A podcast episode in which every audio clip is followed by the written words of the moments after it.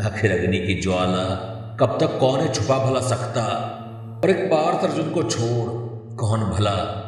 धनुष से पराक्रम को ऐसा दिखला सकता? अरे, पर्वत के गर्भ में जो अग्निकण है छुप जाता, पर्वत के गर्भ में जो अग्निकण है छुप जाता। समय आने पर पर्वत चीर, वही तो है ज्वालामुखी बन जाता।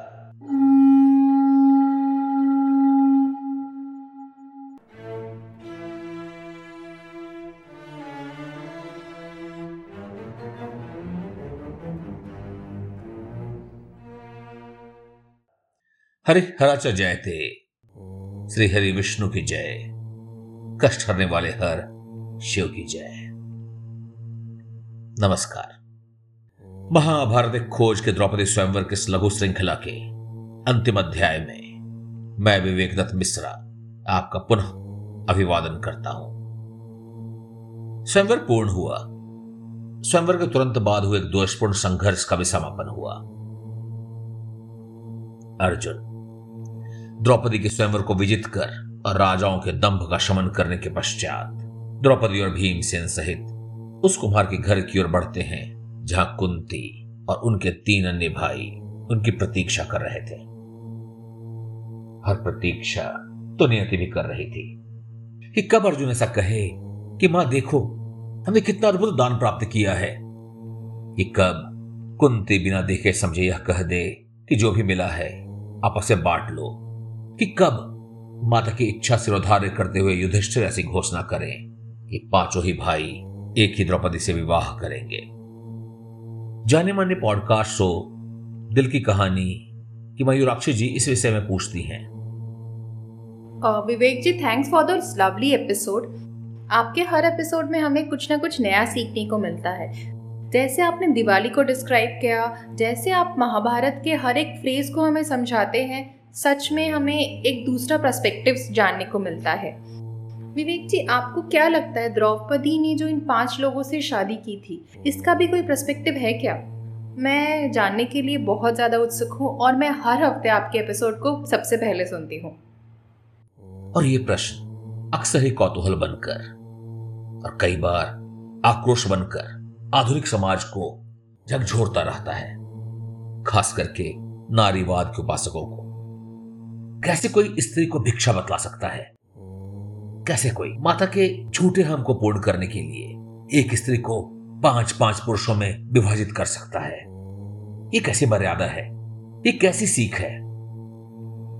और इसी विषय पर भागलपुर से अंशुमन जी अचर से पूछते हैं कि कैसा धर्म, धर्मराज का? ये अपने छोटे भाई की पत्नी से विवाह कर ले? और सोशल मीडिया पर जहाँ पांडव के कई आलोचक अर्जुन को द्रौपदी को बांटने के लिए दोषी ठहराते हैं। और वहीं टीवी धारावाहिक और उपन्यासों में अनेक द्रौपदी अलग अलग समय पर अलग अलग प्रकार से पांडवों और कुंती को ऐसे निर्णय के लिए दोषी ठहराती रहती है। अब कुछ कौतूहल मेरे भी हैं। आपसे कदाचित भिन्न है, पर हैं। अर्जुन के स्वयंवर में सफल होने के तुरंत बाद ही युधिष्ठिर नकुल और सहदेव को लेकर स्वयंवर भूमि से घर की ओर प्रस्थान करते हैं और अर्जुन भीम और द्रौपदी के आने से पहले घर भी पहुँच जाते हैं। आखिर क्यों? ऐसी क्या जल्दी थी? क्या उन्हें अपनी माता को यह शुभ समाचार देना था? या फिर उन्हें आभास हो चुका था कि अब एक घमासान होने वाला है और वो उससे बचना चाहते थे कि कहीं पाँच भ्राताओं को साथ देखकर उनका भेद ही ना खुल जाए? इस प्रश्न का उत्तर प्राचीन और प्रमाणिक संदर्भों में वर्णित नहीं है। इसलिए तो ये कौतूहल की श्रेणी में आते हैं। चलिए, जो भी हो, अब क्या कारण हो सकता है? क्यों घर पहुंचकर अपनी माता को अर्जुन की इतने बड़े सफलता की बात भी नहीं बताते? अब ये कोई छोटी सी घटना तो थी नहीं। और यदि उन्होंने कुंती को बतला ही दिया था तो उनकी चौकरी की भला क्या वजह होती? क्या? वो अपनी माता को आश्चर्यचकित करने की योजना में थे। युधिष्ठिर के चरित्र समीक्षा पर यह सही नहीं बैठता। पर महाभारत में इसका स्पष्टीकरण न होने के कारण और किसी भी अन्य विकल्प के न होने के कारण चलिए, थोड़ी देर के लिए इसे ही सही मानकर आगे बढ़ते हैं। अब अति प्रसन्न अर्जुन आकर माता से कहते हैं, देखो माँ, ने कैसा अद्भुत दान प्राप्त किया है। कहीं नारीवादी फेमिनिस्ट को अर्जुन के वचन घोर अपमान सूचक दिख सकते हैं। क्या द्रौपदी दान में पाई हुई वस्तु थी? Objectification of person is simply not done आपको क्या लगता है? क्या यहाँ मनसा द्रौपदी के अपमान का था? अब क्या करें? कुछ शब्द हमारे संस्कार की देन है।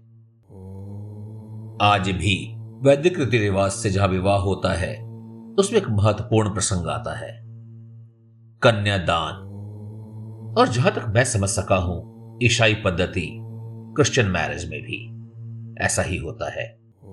जब लड़की के अभिभावक दुल्हन को, दूल्हे को सौंपने के लिए आते हैं, जिसे कहा जाता है गिविंग अवे द ब्राइट ये परंपरा आज भी कायम है।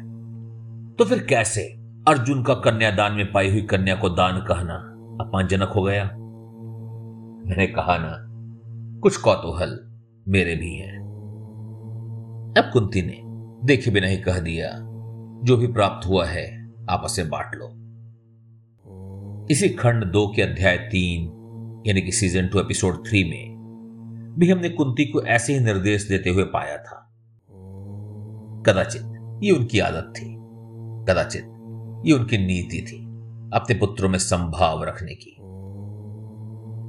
अपने भूल का आभास होते ही वो युधिष्ठिर के पास जाती हैं और इस समस्या का समाधान करने को कहती हैं।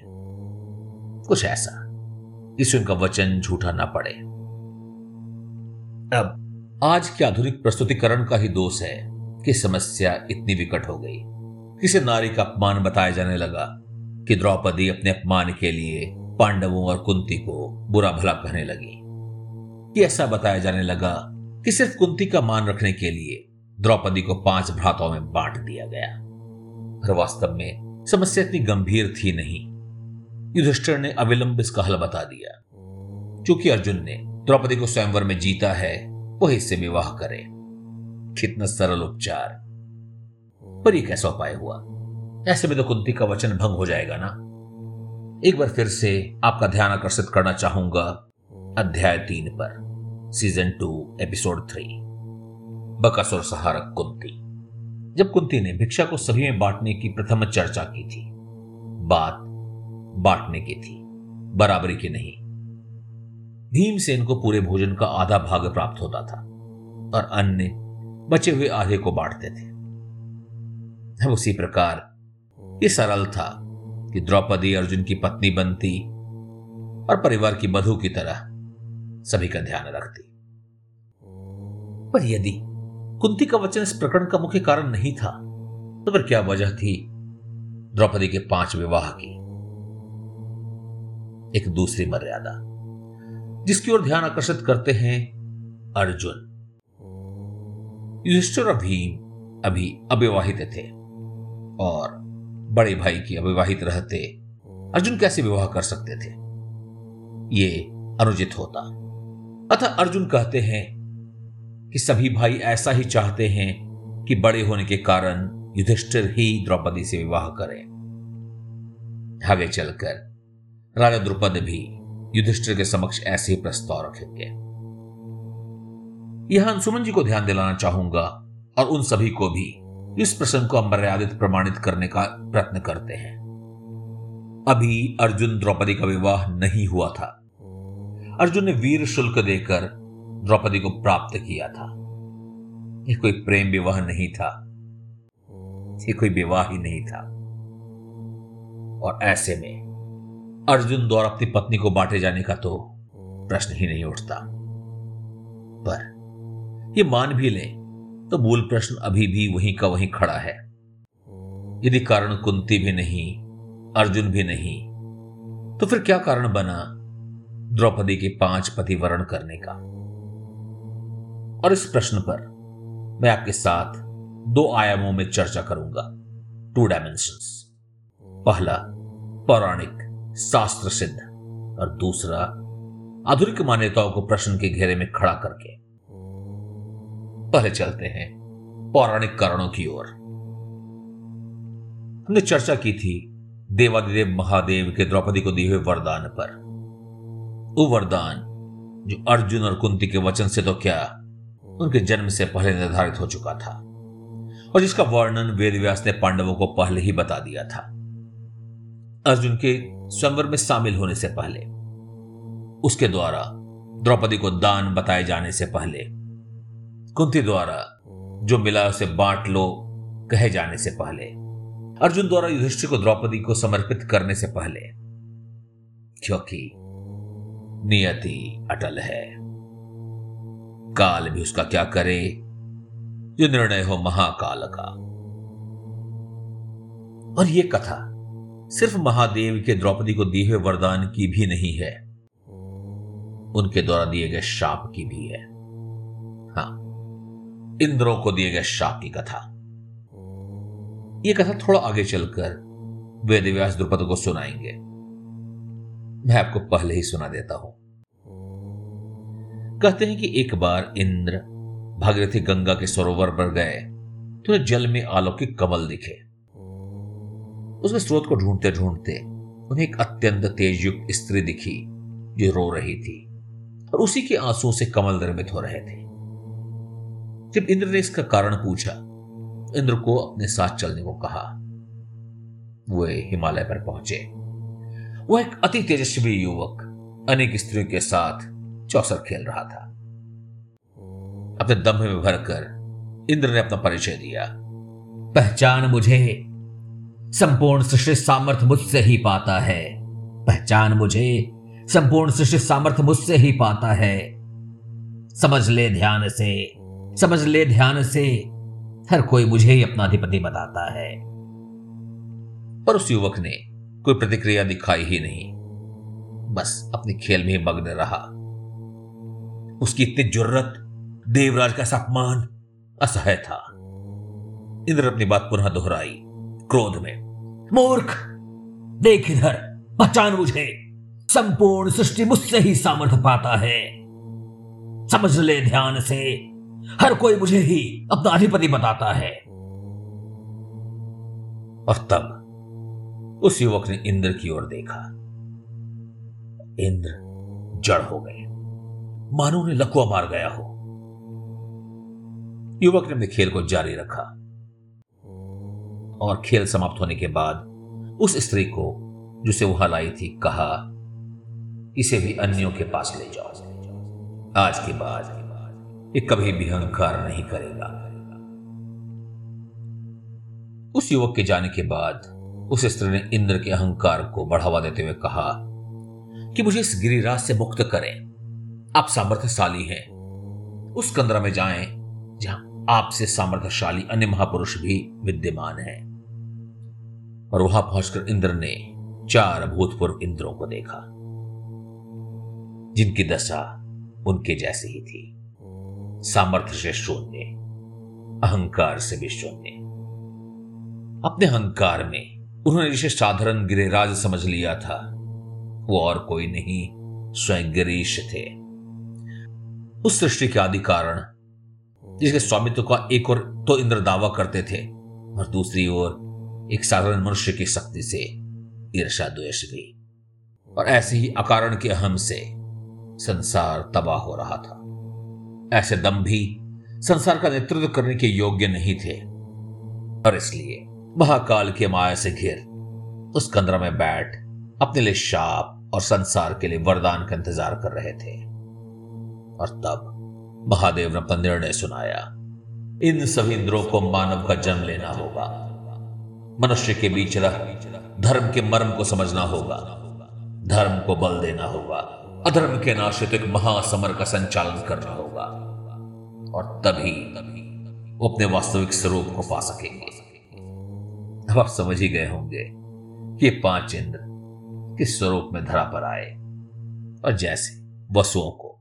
वशिष्ठ के साप से मोक्ष दिलाने को उत्तरदायित्व भागीरथी गंगा ने लिया था उनकी माता बनकर। ठीक उसी प्रकार देवी श्री ने जन्म धारण किया इन्हें सामर्थ्य देने को। इनकी जीवन संगनी बनकर, द्रौपदी बनकर। इस प्रकार द्रौपदी का विवाह, द्रौपदी को दिए हुए शिव का वरदान भी था। इंद्रों को दिया हुआ शाप भी, जो पांडव के स्वरूप में जन्मे थे। ये जीवन उन सभी का प्राश्चित भी था और तप भी। और वेद व्यास के वचन को याद कर, इस भय से कहीं द्रौपदी के कारण भाइयों में मनमुटाव न हो जाए, युधिष्ठिर ने निर्णय लिया कि द्रौपदी पाँचों की पत्नी होगी। पर अभी द्रौपदी विवाह के वरदान, शाप और आधुनिक मानसिकता की परख पर अल्प विराम लगाना होगा, क्योंकि कुछ अति महत्वपूर्ण होने जा रहा है। वो जिसके सामने हर कुछ महत्वहीन है। संपूर्ण महाभारत की गाथा भी जिनके बिना कुछ भी नहीं है।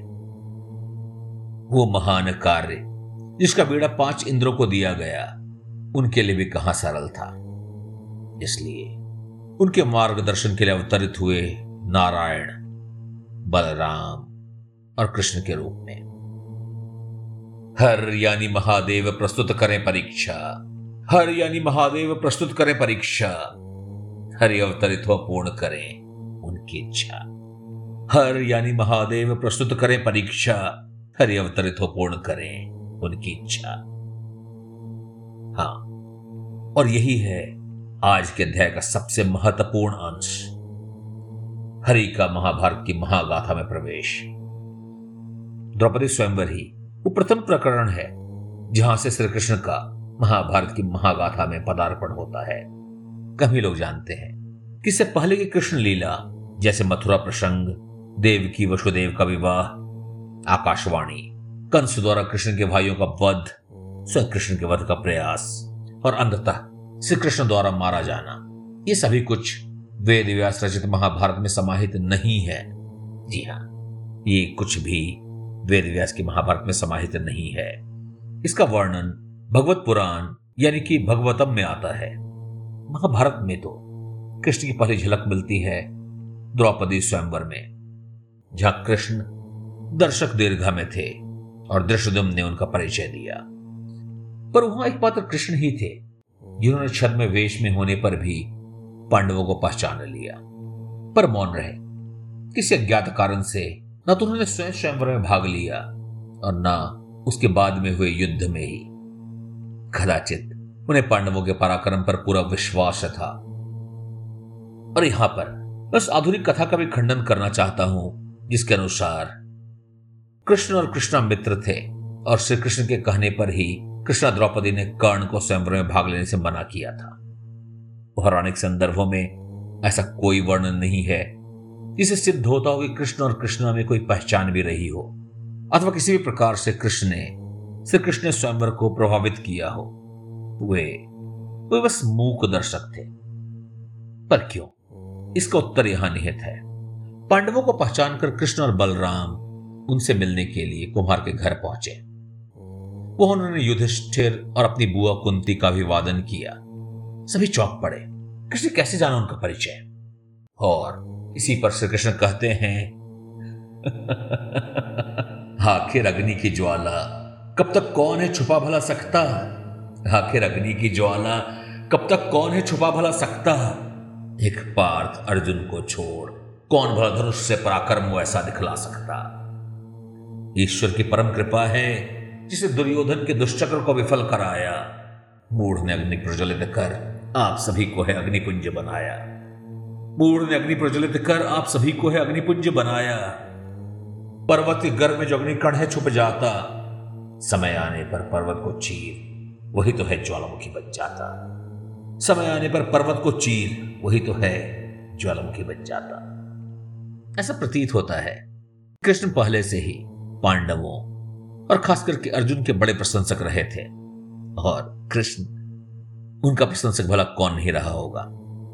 ऐसा भी लगता है कि द्रौपदी स्वयंवर का आगमन इस मिलन हेतु ही हुआ था। और अब मिलना हो गया है तो मिलना जुलना लगा ही रहेगा। इनका लगाव ऐसा होगा कि अनेक वर्ष कृष्ण, पांडवों और खास करके अर्जुन को अपना अविभाज्य अंग भी बताएँगे, पार्थ सारथी भी कहलाएँगे। पर अभी कृष्ण जल्दी में है। उन्हें लगता है कहीं उनके कारण पांडवों का भेद न खुल जाए। और इसलिए उनसे मिलकर, उनके सकुशल होने पर प्रसन्नता जता कृष्ण और बलराम शीघ्र ही वहाँ से कूच कर जाते हैं। तो याद कीजिए श्री कृष्ण ने क्या कहा था? आखिर अग्नि की ज्वाला कब तक कौन है छुपा भला सकता?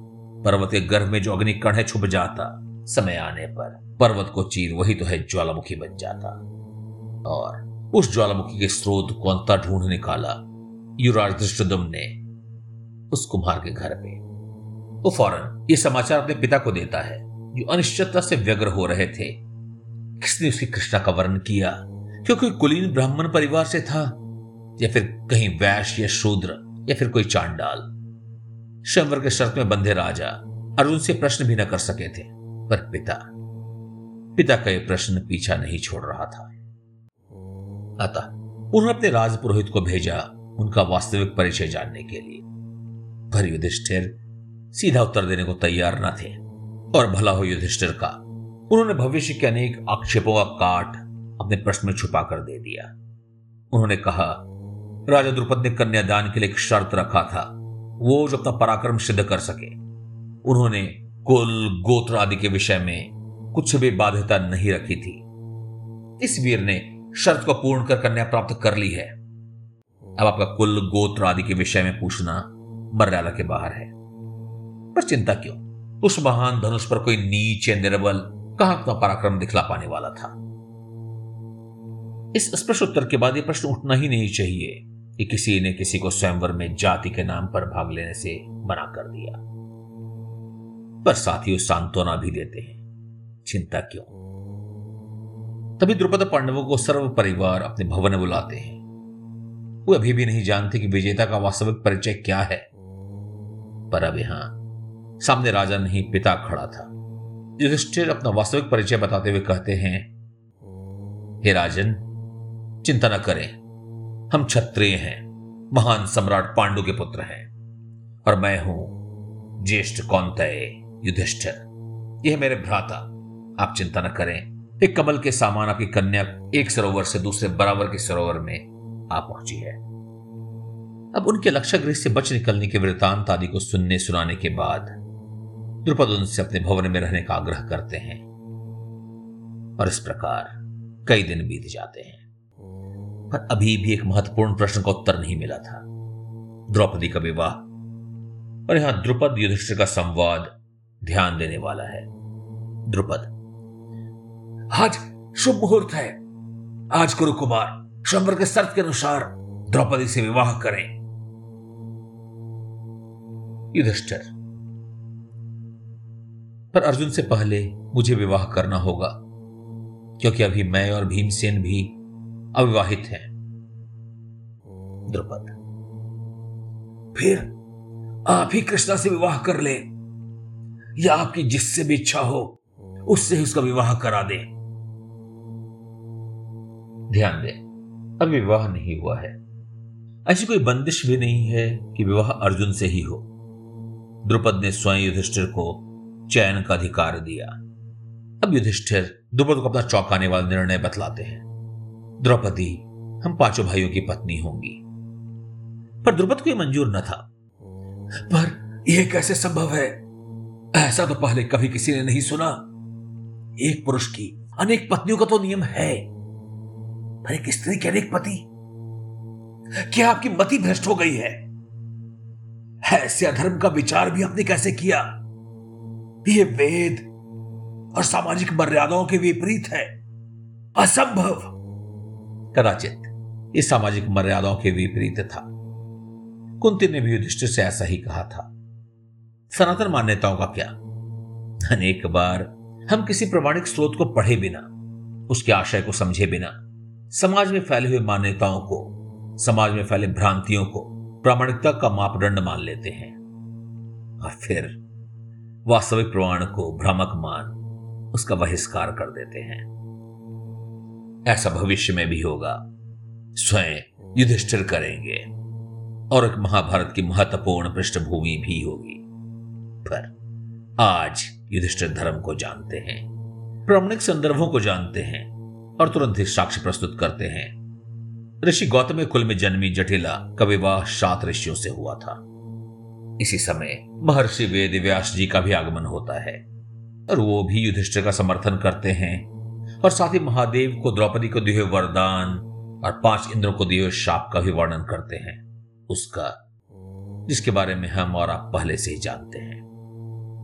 वेद व्यास और युधिष्ठिर के संवाद को सुनने के पश्चात द्रुपद इस विवाह को तैयार हो जाते हैं और पाँचों पांडवों का वैदिक रीति से कृष्णा द्रौपदी से विवाह हो जाता है। द्रुपद के सगे संबंधी इस विवाह में भाग लेते हैं। कृष्ण अनेक अमूल्य आभूषण भेंट करते हैं। पर भी थोड़ा विचार करते हैं मूल विवाद पर। क्या द्रौपदी का पाँच पांडवों से विवाह करना न्याय था? उसका अपमान था? उसके नारकी यातनाएँ थी? मैंने किसी भी नारीवादी को दशरथ के तीन विवाह पर प्रश्न उठाते हुए नहीं सुना। राजा पांडु के दो विवाह पर भी नहीं, और नहीं उनके पिता विचित्रवीर के दो विवाह पर, या फिर किसी भी अन्य पुरुष के बहु विवाह पर। एक ऐसा नारीवाद है, जो पुरुष के बहु विवाह करने पर ऐतराज नहीं जताता, पर वैसा ही सामान अधिकार नारी को देने से कतराता है। यदि एक स्त्री के लिए एक से अधिक पति होना, उसके लिए यात्रा का कारण हो सकता है फिर एक पुरुष के लिए क्यों नहीं? ये दोहरा मापदंड क्यों? एक स्त्री का एक से अधिक पति होने के लिए अंग्रेज़ी शब्द है पॉलियंड्री और पॉलियंड्री का अंग्रेज़ी शब्द है। यानी ये प्रथा द्रौपदी तक सीमित नहीं है। विश्व की अनेक संस्कृति में पॉलियंड्री यानी एक लड़की का अनेक लड़कों से विवाह होने का प्रावधान आज भी है, जिन्हें भारत के कुछ भाग, नेपाल, तिब्बत और प्रशांत महासागर में मार्कुश द्वीप है। मैं कतई नहीं कहना चाहता कि पॉलेंड्री आज या किसी भी काल में बहु प्रचलित थी। युधिष्ठिर को भी एक प्राचीन संदर्भ ढूंढना पड़ा था, न कि सामयिक। न कुंती, न द्रुपद को इस विषय में कोई जानकारी थी। परंतु यह भी उतना ही सही है कि द्रौपदी के विवाह कोई अकेली घटना नहीं थी। न पहली और न ही आखिरी। और मैं पूछता हूँ, यदि वो पहली और आखिरी होती तो भी इसमें हर्ज क्या था? यदि एक पुरुष की अनेक पत्नियाँ हो सकती हैं तो एक स्त्री को ऐसा करने से क्यों रोका जाए? और सबसे महत्वपूर्ण प्रश्न, कौन तय करेगा कि विवाह द्रौपदी के लिए नार की यातना थी या नहीं? आप, मैं, ये द्रौपदी? और कौन सी द्रौपदी? बी आर चोपड़ा महाभारत वाली द्रौपदी? स्टार प्लस महाभारत वाली द्रौपदी? अनेक उपन्यास की नायिका द्रौपदी? या फिर वेद व्यासकृत महाभारत वाली द्रौपदी। क्योंकि पाँच हज़ार वर्ष पूर्व वाली कृष्णा याज्ञ द्रौपदी ने विवाह करने से एक बार भी मना नहीं किया था। विरोध भी नहीं किया था और ना ही आगे चलकर एक बार भी खेद ही प्रकट किया था। अब तथ्यों को जानने के बाद भी आप पांडवों को अपराधी और द्रौपदी को पीड़िता बतला सकते हैं। या फिर या फिर उन्हें एक ऐसे प्रगतिशील विचारधारा प्रोग्रेसिव माइंडसेट का स्वामी बता सकते हैं कि उन्होंने वो किया जो आज की विचारधारा से भी अधिक प्रगतिशील था। तो आपका क्या विचार है? अपने विचार हम तक पहुंचाएँ और हम उन्हें अपने आने वाले अध्याय में जोड़ने का प्रयत्न करेंगे और तैयार हो जाएँ। अगले अध्याय में वापस चलेंगे। हस्तिनापुर। अब शीघ्र ही पांडवों के सुरक्षित रहने का और द्रौपदी को प्राप्त करने का समाचार आर्यवर्त के कोने कोने पहुंचेगा। हस्तिनापुर भी। कुछ हर्षित होंगे, कुछ हर्षित होने का सॉन्ग करेंगे। कुछ अपनी योजना विफल होने पर रोएँगे और कुछ नए दुष्चक्र की योजना में लग जाएँगे। और इसी विषय पर चर्चा करेंगे हम अपने अगले अध्याय में। तो जुड़े रहें, जोड़ते रहें, सुनते रहें, सुनाते रहें, श्रुति स्मृति परंपरा का यो ही विस्तार कराते रहें। ध्यान रहे, आपकी योगदान से ही पुरातन संस्कृति की पुनर्स्थापना और विस्तार संभव है। आपके प्रश्न, आपके विचार, आपकी शिकायतें हम तक पहुंचाएँ। हमारा पता है, Vivek dot V N C dot I N slash M Mahabharat खोज का हमारे अभियान जारी रहेगा। हर रविवार सुबह साढ़े ग्यारह बजे, आप, मैं और महाभारत माँ भारती आपका कल्याण करें।